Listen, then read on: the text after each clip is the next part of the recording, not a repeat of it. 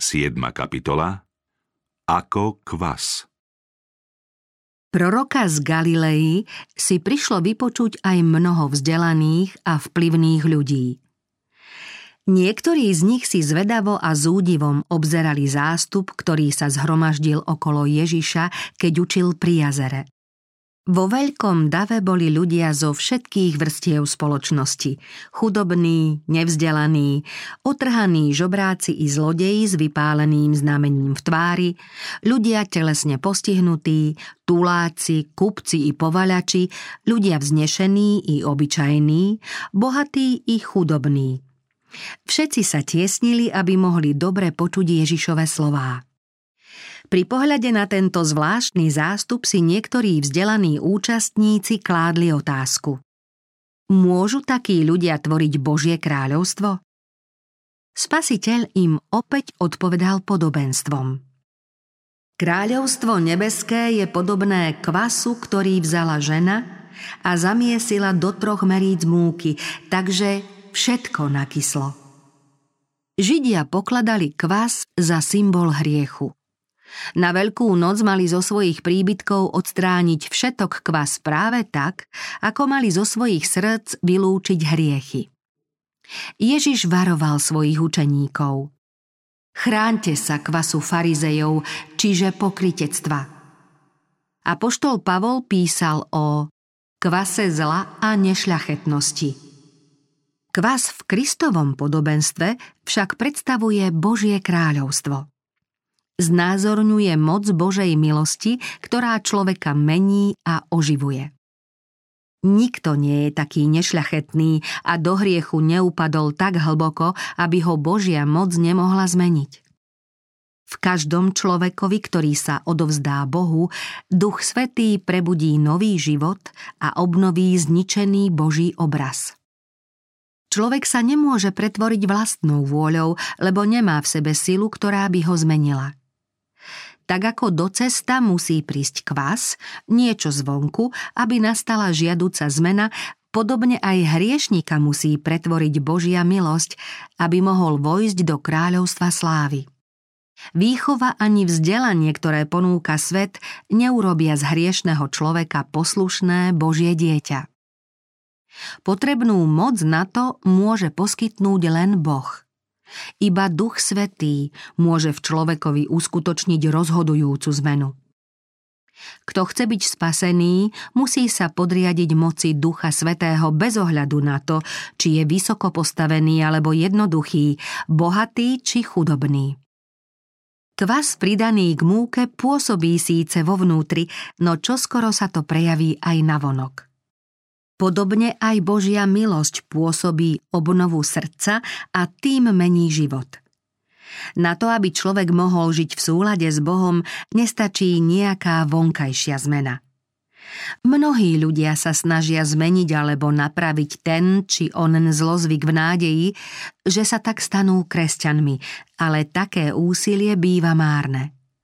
Zmena sa musí začať v srdci – Slovné význanie viery a prijatie pravdy do srdca sú dve rozdielne skutočnosti. Teoretická znalosť pravdy nestačí. Môžeme ju síce poznať, ale v spôsobe nášho zmýšľania sa nič nezmenilo. Obrátenie a posvetenie sa musí stať v srdci. Radosť z poslušnosti nikdy neokúsi ten, kto chce Božie prikázania zachovávať preto, že si to pokladá za povinnosť alebo že sa to od neho vyžaduje. To nie je skutočná poslušnosť. Ak niekto pokladá Božie požiadavky za bremeno, ktoré prekáža jeho ľudským sklonom, možno s istotou povedať, že nežije kresťanským životom. Pravá poslušnosť je vonkajším prejavom vnútorných zásad. Vyviera z lásky k spravodlivosti, z lásky k Božiemu zákonu. Podstatou všetkej spravodlivosti je vernosť nášmu vykupiteľovi. Správne budeme konať preto, lebo je to správne.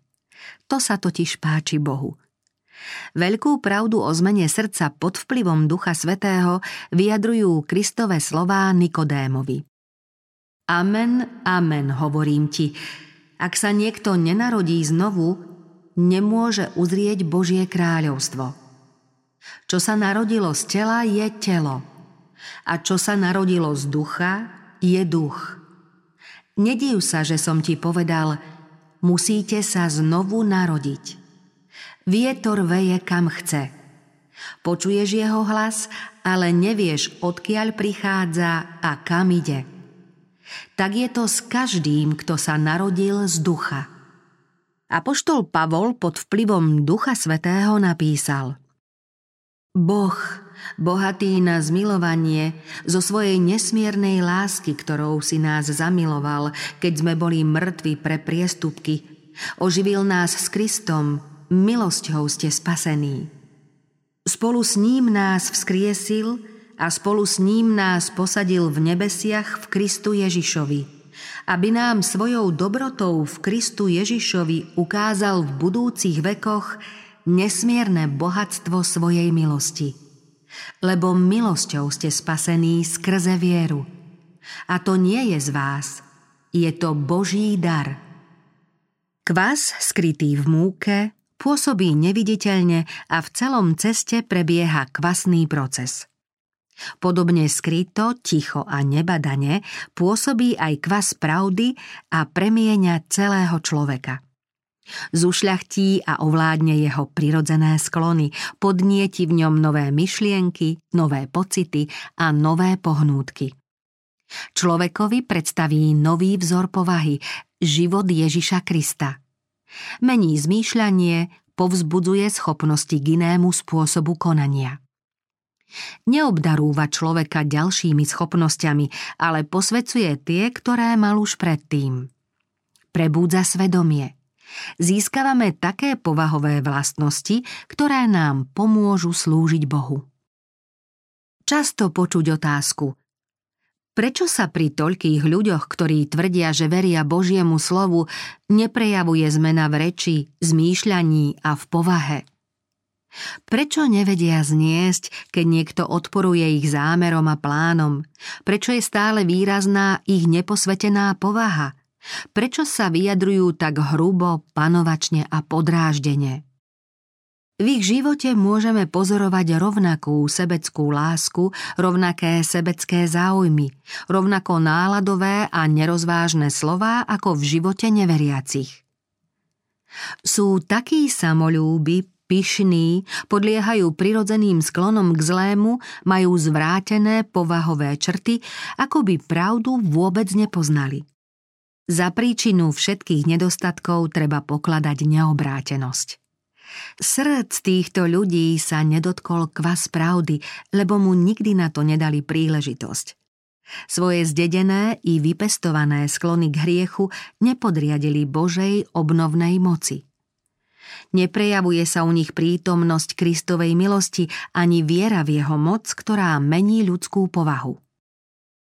Viera je z počutia – počutie však skrze slovo Kristovo. Písmo je dôležitý prostriedok na obnovu ľudskej povahy. Kristus sa modlil. Posved ich v pravde. Tvoje slovo je pravda. Kto študuje a poslúcha Božie slovo, pocíti v srdci vplyv, ktorý ho zbavuje neposvetených vlastností. Duch Svetý prichádza usvedčiť človeka z hriechu a viera prejavená láskou ku Kristovi premieňa naše telo, dušu i ducha na jeho obraz. Potom nás Boh môže použiť, aby sme konali jeho vôľu. Takto získaná moc sa začne prejavovať znútra na vonok a my budeme ľuďom zvestovať pravdu, ktorú sme sami prijali. Pravdy Božieho slova sú riešením veľkého ľudského problému, ktorým je obrátenie človeka prostredníctvom viery.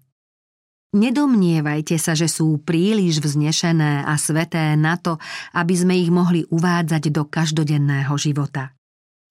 Pravdy Božieho slova sú síce nebotičné a siahajú do väčšnosti, ale ich životodarné pôsobenie má patriť k našej každodennej skúsenosti a ovplyvňovať všetky veľké i malé záležitosti nášho života. Kvas pravdy v srdci usmerní naše túžby, očistí myšlienky a zušľachtí správanie. Osvieti duchovné schopnosti a duševné sily. Prehlbí súcit a lásku. Človek, ktorý prežíva tieto zásady, býva svetu záhadou.